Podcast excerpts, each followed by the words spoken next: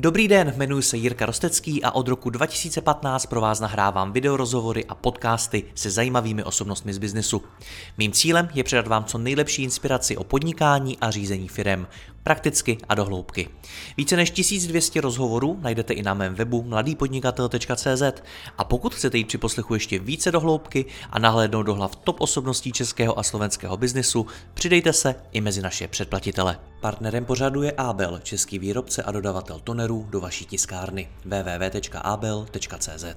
Děkuji vám za poslech a teď už další rozhovor.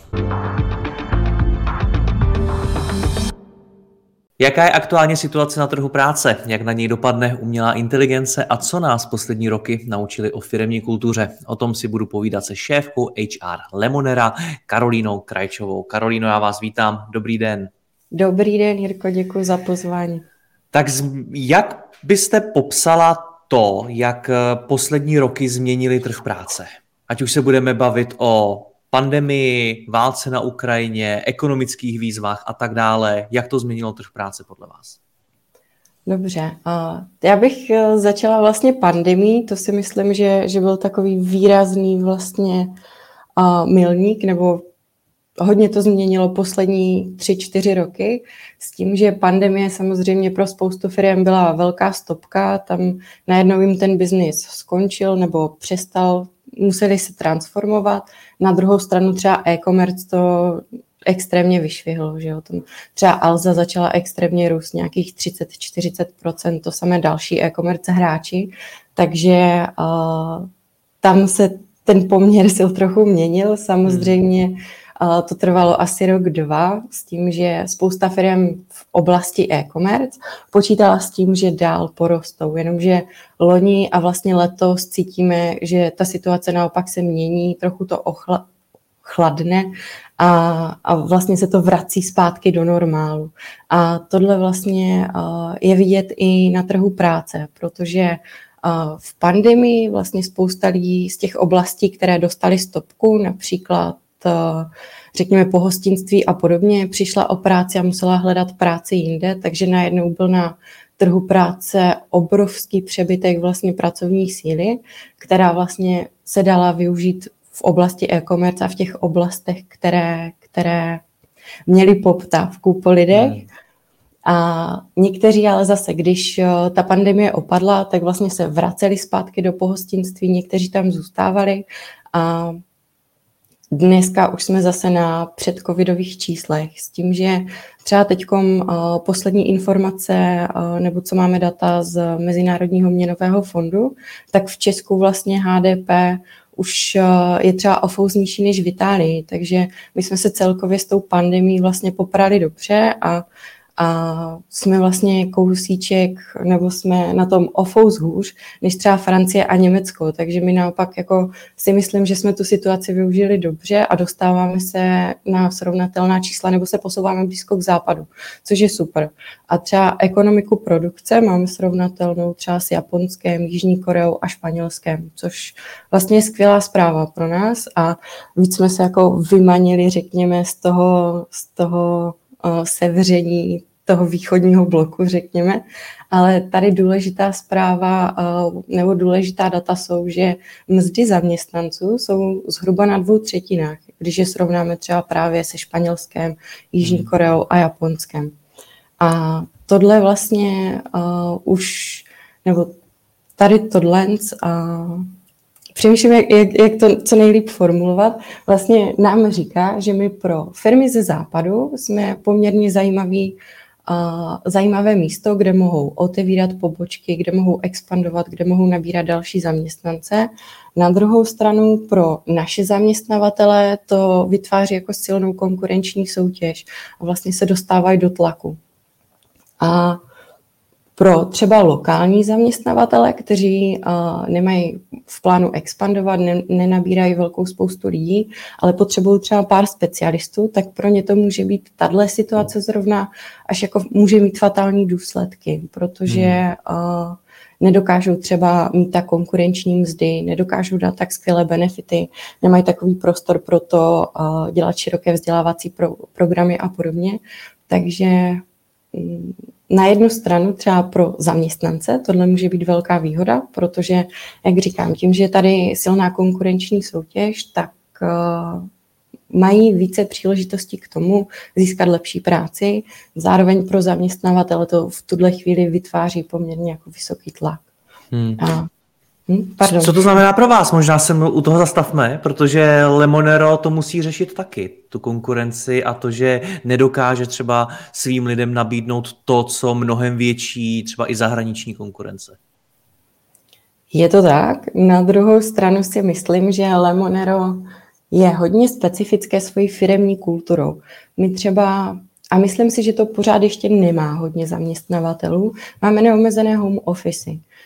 A když říkám neomezené, fakt myslím neomezené. Pokud člověk nechce a zároveň odvádí svou práci dobře, tak se v kanceláři nemusí ukázat. Může přijít jednou za, za kvartál na team building a tohle je pořád pro spoustu lidí ještě velká výhoda. Na druhou stranu, pokud chce, pořád máme v kanceláři dost lidí a kdykoliv může přijít a, a být tady s těma lidma, interagovat, zajít si na kafe, pokecat, zajít si na oběd, což jsem zjistila, že ještě ve spoustě firm pořád není.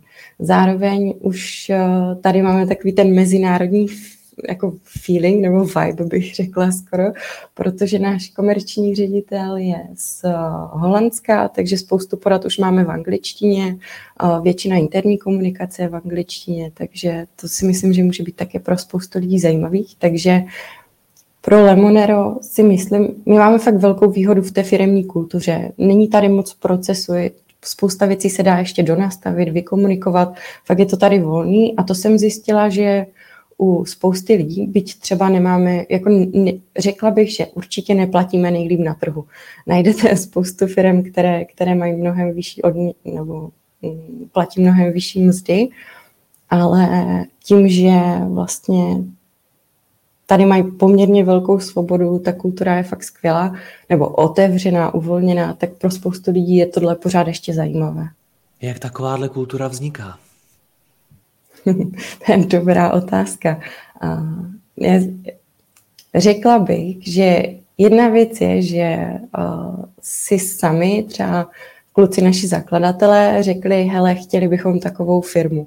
Jo, dali si nějaké základní hodnoty a těch se snaží držet to může být jedna část, řekněme ta formálnější, ale pak druhá část je ta, jestli tak skutečně jako fungují, jestli tak jako v, v denním životě vystupují, jestli tak reagují na určité situace. A tady tohle bych řekla, že je mix toho, jak vzniká ta firmní kultura. Takže jedna věc je, že kluci si řekli, hele, chceme skvělý zákaznický servis a přesto nejde vlak. A podle toho vlastně uh, nejenom sales, sales oddělení, ale vlastně my všichni ve firmě Mm, se tomu podřizujeme a tím pádem se třeba i často stává, jestli může jít do detailu, jo? Jenom, mm-hmm, aby, aby si to ostatní třeba líp představili. Tak uh, se často stává, že vlastně naši salesáci s uh, nějakým požadavkem od klienta chodí za riskem, jo, a, a takový to, hele, tady jste neschválili půjčku, pojďme se pobavit o tom proč, jestli třeba jim můžeme dát nižší, vím, že by jim to pomohlo, mají teď nějaké, nějakou skvělou příležitost a podobně a a fakt jde vidět, že ze strany salesu je co největší jako mm, tužba nebo touha vyhovět těm klientům a fakt jim pomoct. Na druhou stranu, na druhé straně sales, teda risk zase říká, hele, musíme opatrně, můžeme jim půjčit jenom tolik, aby to zvládli ufinancovat, prostě nechceme, aby se díky tomu dostali do nějakých potíží. A když jsem se bavila s šéfem risku, tak protože jsme řešili nějakou spokojenost, tak eh, říkal, hele, občas prostě z toho salesu chodí strašně často. To jsou takový skoro DDoS útoky, jo? Že, že na jednoho mhm. člověka tam za den přijde třeba 15 dotazů, nedej bože, když se sejdou všichni v kanceláři a furt vidíte, jak tam prostě za tím riskem chodí. Ale když jsme to vzali kolem a kolem, tak vlastně jak šéf risku, tak šéf salesu říkal, hele, ono je to vlastně dobře, protože ta naše nejdůležitější hodnota je mít skvělý uh, klientský servis nebo zákaznický servis a tím pádem teď to jinak neuděláme, než že když je nějaká um, situace, která nepodléhá normálu, tak je prostě potřeba se na ní zeptat a je potřeba to vyřešit. Takže tohle je třeba konkrétní dopad nějakého, nějaké hodnoty, nějaké části firmní kultury. Když se mluví o firmní kultuře, tak se velmi často zmiňuje právě to, jak se odlišit od těch velkých zahraničních hráčů nebo obecně prostě od konkurence. Ale vy se to vlastně řekla moc hezky, že ta firmní kultura musí vycházet z těch founderů, z toho, jaký oni jsou, jaký mají hodnoty a co vlastně chtějí ze sebe do té firmy promítnout. Je to tak? Má to vycházet? Je, je vlastně ta firmní kultura svým způsobem velmi osobní téma pro šéfy firmy? Ono asi záleží podle toho, na co, na co tu firmu mají, protože jsou šéfové firmy, kteří uh, tu firmu mají jako své dítě, řekněme, a fakt mají vášeň pro tu firmu, a t- nebo prostě chtějí, chtějí být v té firmě a chtějí do té firmy ze sebe dát co nejvíc. Ale pak jsou třeba foundři, kteří tu firmu mají, řekněme, na maso a prostě potřebují třeba jiné věci a, a nerada, a přemýšlím, jak, jak, jak se jako dobře vyjádřit. Určitě to vychází z founderů a vždycky ale záleží na tom, co ti foundři chtějí, respektive na jejich autentičnosti, protože ono potom i na základě firemní kultury vy přitahujete nějakou sortu lidí. A myslím si, že pokud ti foundři jsou k sobě upřímní a i v nastavování firemní kultury jsou autentičtí a nebullshitují, prostě jsou k sobě upřímní a otevření, tak díky tomu vlastně dokážou potom přitáhnout i, i ty správné lidi. Akorát teď jsem vám možná trošku odběhla. Ne, vůbec ne. A je vlastně zajímavý to přitahování lidí. Já jsem to slyšel mnohokrát, je to, je, je, je to něco, s čím souhlasím, čím, čemu rozumím. Co to ale znamená pro člověka, který dělá HR jako vy? Jak no, přitahovat ty správný lidi? Rozumím. Základ je si fakt dobře navnímat, jaký lidi chceme, protože třeba pro mě osobně byl velký kulturní šok, když já jsem skoro 6 let pracovala v Alze a tam tak mm, firmní kultura byla trochu jiná a hledali jsme profilově trochu jiné lidi a nevím proč, já po té době už jsem to měla tak pod kůží, že jsem si myslela, že tohle ten jediný profil, který jsme hledali v Alze, byl ten správný. Takže když jsem přišla do Lemonera, tak jsem automaticky jako hledala stejný lidi a ve finálních kolech potom s, právě s Honzou Laštovkou, se CEO, jsme zjišťovali, že si úplně nerozumíme, že lidi, o kterých já jsem si myslela, že jsou skvělí, on řekl, hele, úplně jako ne.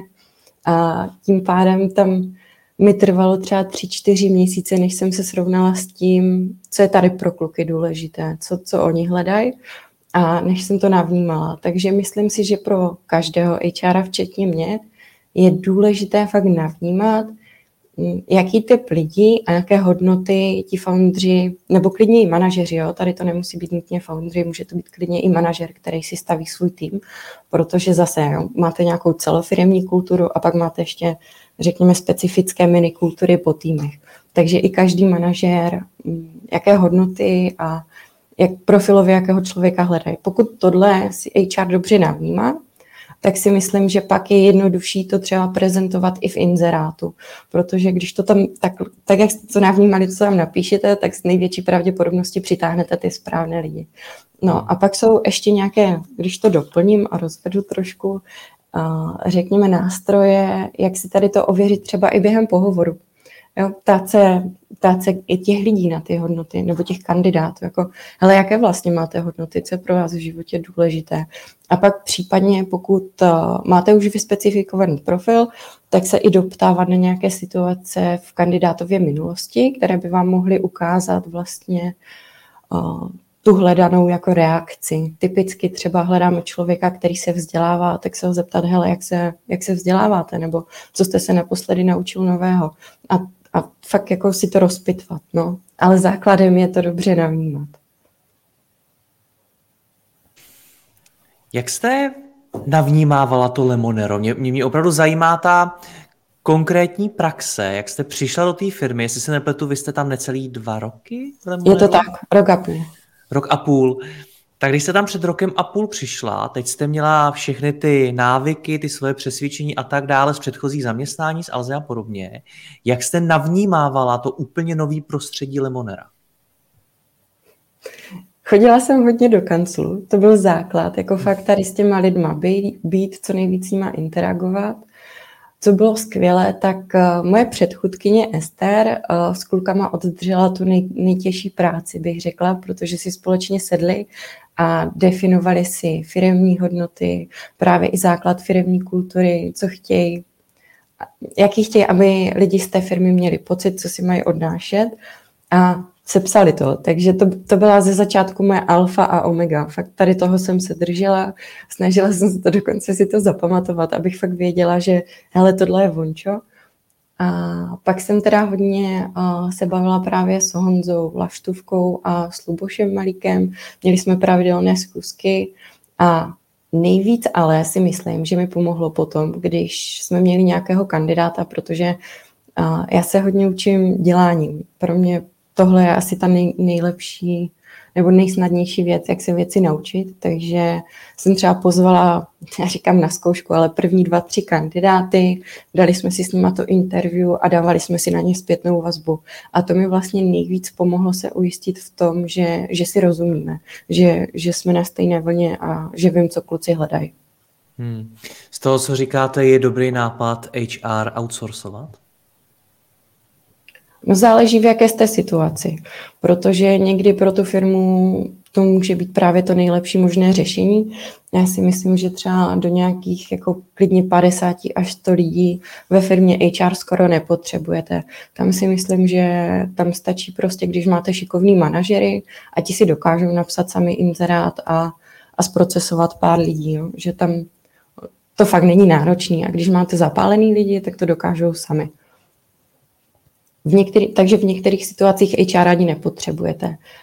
V některých situacích outsourcovat HR může být dobré, třeba když potřebujete jenom dodat počet kandidátů. Typicky jako v IT je hodně těžké najít ty kandidáty. Takže tam si třeba půjčit personální agenturu, které dáte profil, oni vám aspoň ty lidi nějakým způsobem nabriefují, najdou ty motivované a, a vy už si je potom spohovorujete. Tohle si dokážu představit a myslím si, že to může dobře fungovat nebo třeba mzdy se dají samozřejmě dobře outsourcovat, to je úplně jednoduchý. A když to vemu teda z pohledu firemní kultury, tak eh, v malých firmách si myslím, že to potřeba není. Ve středních firmách tam potom záleží samozřejmě, v jaké jste situaci, kolik máte financí. Někdy to může být výhodnější, někdy potom bývá lepší mít to už HR in-house, protože zase, když už si platíte HR člověka, tak uh, vám dokáže udělat spoustu jiných věcí, než, uh, než právě nábor. Takže hmm. hodně záleží, jestli ta firma třeba chce růst extrémně, nebo potřebuje sem tam někoho, nebo obecně, co je pro tu firmu důležité. Mně osobně někdy přijde, že v HR pracuje strašně moc lidí. Přesto, ale mi každou chvíli firmy říkají, že nemůžou na HR nikoho dobrýho najít. Tak jaká je reálně podle vás ta, zkuš- ta situace mezi HR specialisty? Střílet do vlastních řad. Přesně tak.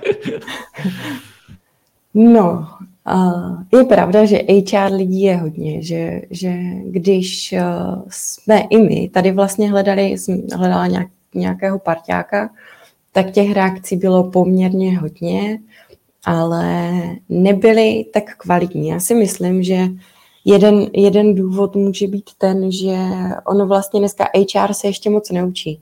Jako hmm. máte obory třeba management nebo personální management, jako jeden, dva, dva semestry někde na vysoké, na ekonomce, ale vlastně lidi se do HR dostávají z různých oborů. Ať už to je psychologie nebo právě ekonomka. Já jsem třeba dokonce studovala politologii, jo, což HR kolem mě vůbec nešlo.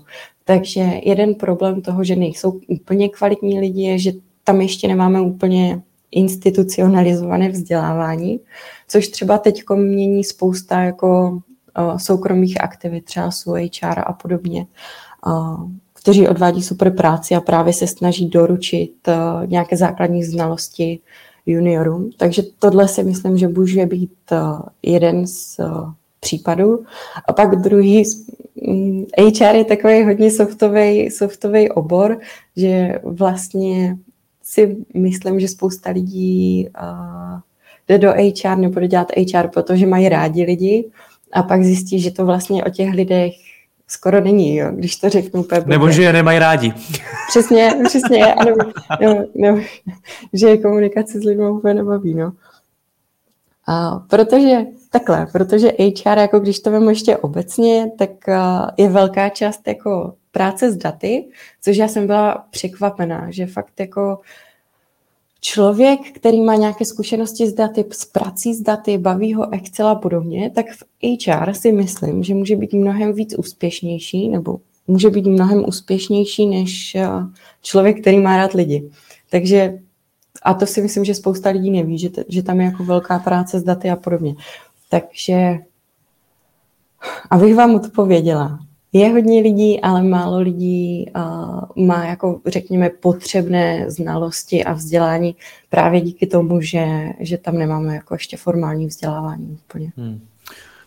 Ono to nakonec asi platí o všech oborech, tohle to, co jsme řekli, asi nebude HR výjimku, ale řekněte mi, když mluvíte o těch datech, tak uh, jakou roli v tom začínají hrát nebo už hrají ty nové technologie? A teď mě právě zajímá třeba i ta umělá inteligence a podobně. Chat GPT. Uh, Možná i něco dalšího, je to, ale pardon, je to o něm? Je to o něm, eh, když se řekne umělá inteligence v HR, tak je to o chat GPT nebo je to i o něčem dalším? A já jsem se zatím jako nejvíc v tom kruhu HRistů, co se pohybuju, tak eh, nejvíc se tam právě omílá chat GPT.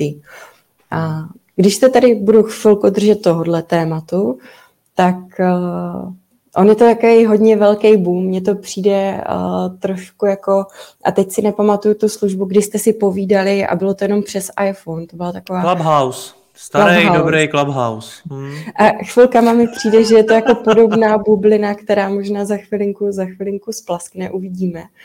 Ale třeba tohle si myslím, že VHR je taková jako fančmekřina, taková třešnička na dortu. Prostě je tady nový nástroj, můžete si ho vyzkoušet. Dokáže vám docela obstojně napsat inzerát, dokáže vám dát docela dobře třeba otázky na průzkum spokojenosti, nebo pokud si děláte nějaké průzkumy, tak vám to vyplivne docela dobře otázky. Spoustu věcí vám to může usnadnit. Na druhou stranu pozor na to docela to bullshituje taky občas, když jako se v tom, nebo když máte dobrý přehled, tak zjistíte, že ne všechny odpovědi jsou úplně super. Takže si myslím, že třeba HR tohle může zatím pomoct, ale nemyslím si, že nás to brzy nahradí. Naopak možná to jako trochu modifikuje naši práci a podobně, možná to některé věci automatizuje a dá nám to prostor pro větší třeba specializaci nebo na to soustředit se zase na jiné věci. Takže chat GPT. A obecně data Myslím si, že člověk na HR, pokud eh, se soustředí na data a dokáže s nimi pracovat, tak získá obrovskou výhodu. Jak s nimi pracujete dneska vy v Lemoneru? My v Lemoneru. Děláme si nějaké průzkumy eh, spokojenosti, kde třeba máme hodnocení na škále. Jo? Já jsem schválně eh, nechala minimum volných odpovědí, ale dáváme tam škálu, abychom to dokázali dlouhodobě, dlouhodobě třeba měřit anebo porovnávat. A hodně se na to dívám právě při náboru. Dělám si nějaký rozpad třeba mm, zdroje kandidátů, odkud mi kandidáti reagují, nebo nějaký funnel, to znamená, z kolika kandidátů nebo kolik potřebu kandidátů na to, abych tu pozici obsadila, což zase do budoucna jako hodně pomáhá i při tom, když už zadáváte tu pozici a přemýšlíte o tom, kam rozhodíte inzerci, jak dlouho vám to bude trvat, kolik těch kandidátů vlastně musíte oslovit. Takže při náboru je to hodně velká výhoda. Pak je to výhoda třeba při nějakém mzdovém srovnání, protože si myslím, že každá firma by měla minimálně vědět, jak si na tom stojí z pohledu odměňování v, ve srovnání s trhem. Typicky na to je třeba skvělý nástroj Haze, vydává jednou ročně mzdový průzkum, kde ukazují vlastně průměrné platy lidí.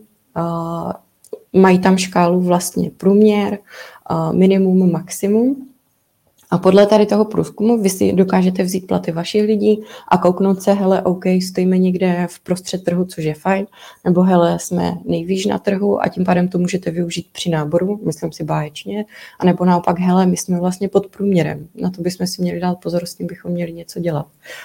Tak třeba, třeba i tohle může být to hmm. dobrý příklad. A tu umělou inteligenci, pracujete s ní nějak v rámci HR už v Lemoneru?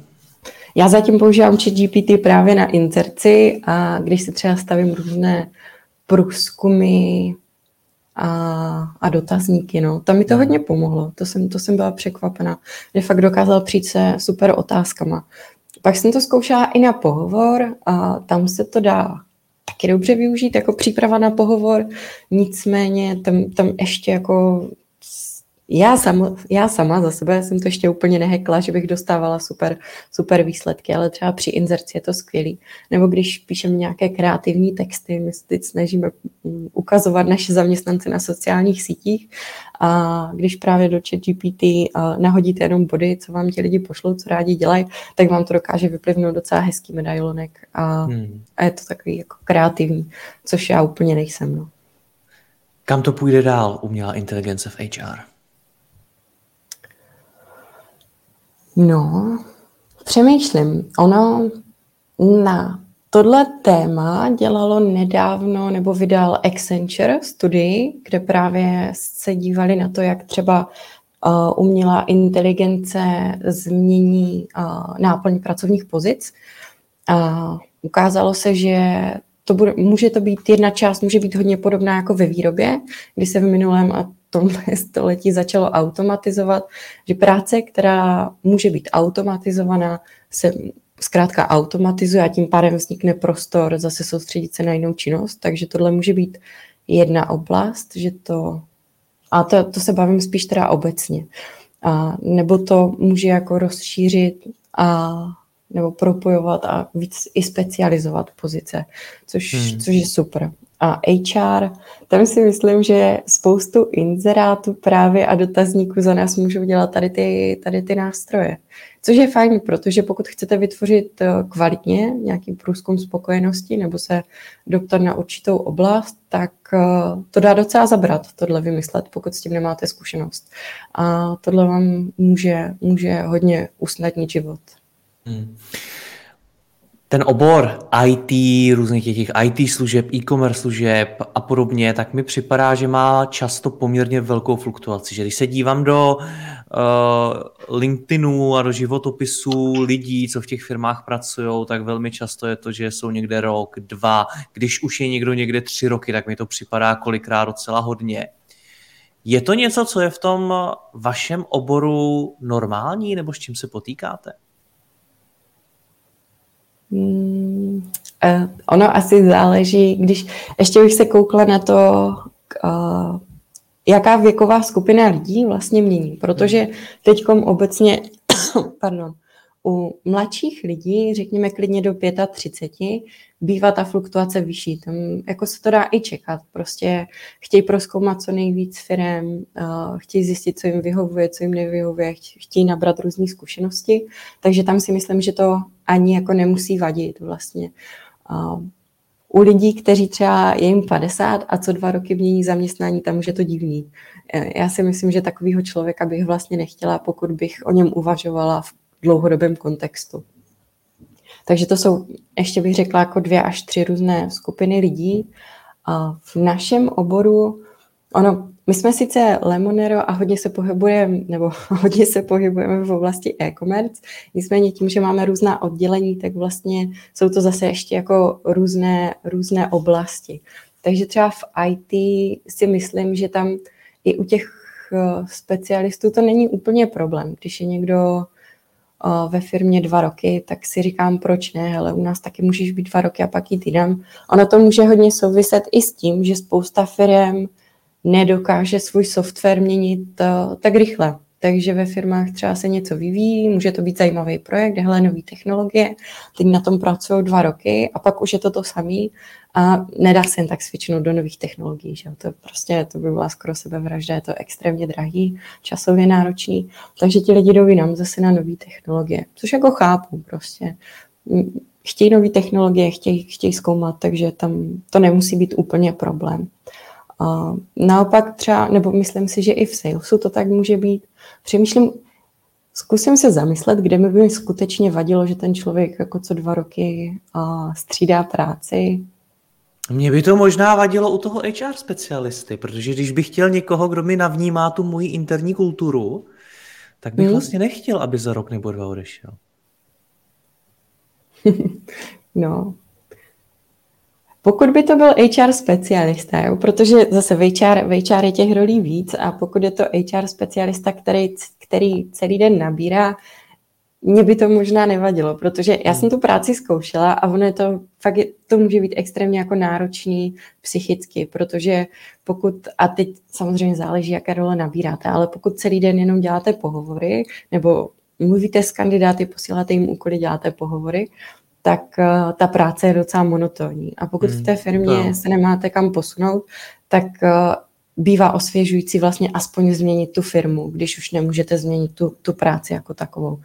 Takže pokud by to byla tady, nebo pokud by to byl tenhle konkrétní typ činnosti, tak by mi to asi vadilo. Samozřejmě pokud by to byla třeba vyšší role, kdy chcete s tím člověkem dělat nějakou strategii, tak tam už to může vadit, protože strategie je dlouhodobá a to za rok sotva přijdete na to, co chcete, další dva, tři roky to exekujete a pokud vám za dva roky ten člověk zmizí, tak eh, tam, tam je to škoda. No.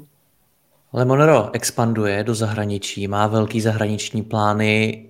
Jaký tohleto pro vás hlediska HR je? Protože to je zase úplně jiný trh, možná i víc trhů, možná úplně jiná mentalita a tak dále. Tak jaký to je? Pro mě osobně je to nový.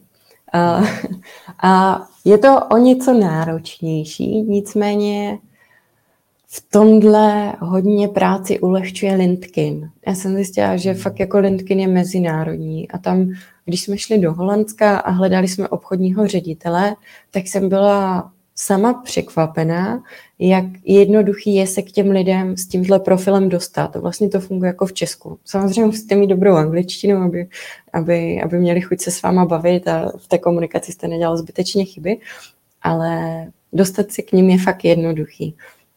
Což je virtuální stránka. Samozřejmě, když hledáte jednoho člověka a je to první expanze, tak uh, si myslím, že link, LinkedIn vám perfektně stačí. Pokud ale v té zemi jako potom chcete být díl, tak tam může nutná fyzická přítomnost a, a i nějaké jako networking, řekněme, a, a podobně. A v tomhle nám hodně pomohl právě náš uh, komerční ředitel, kterého našel nakonec náš CEO tím, že, tím, že jezdil do Holandska na konference takže byl tam hodně aktivní, on tam pořád je hodně aktivní, networkoval a dostal se právě až na kontakt na našeho komerčního ředitele a ten už tam teď jako networkuje za něj, takže si myslím, že část se dá uhrát určitě přes LinkedIn, pokud ale v té zemi plánujete být dlouhodobě, tak uh, ta osobní účast je nezbytná.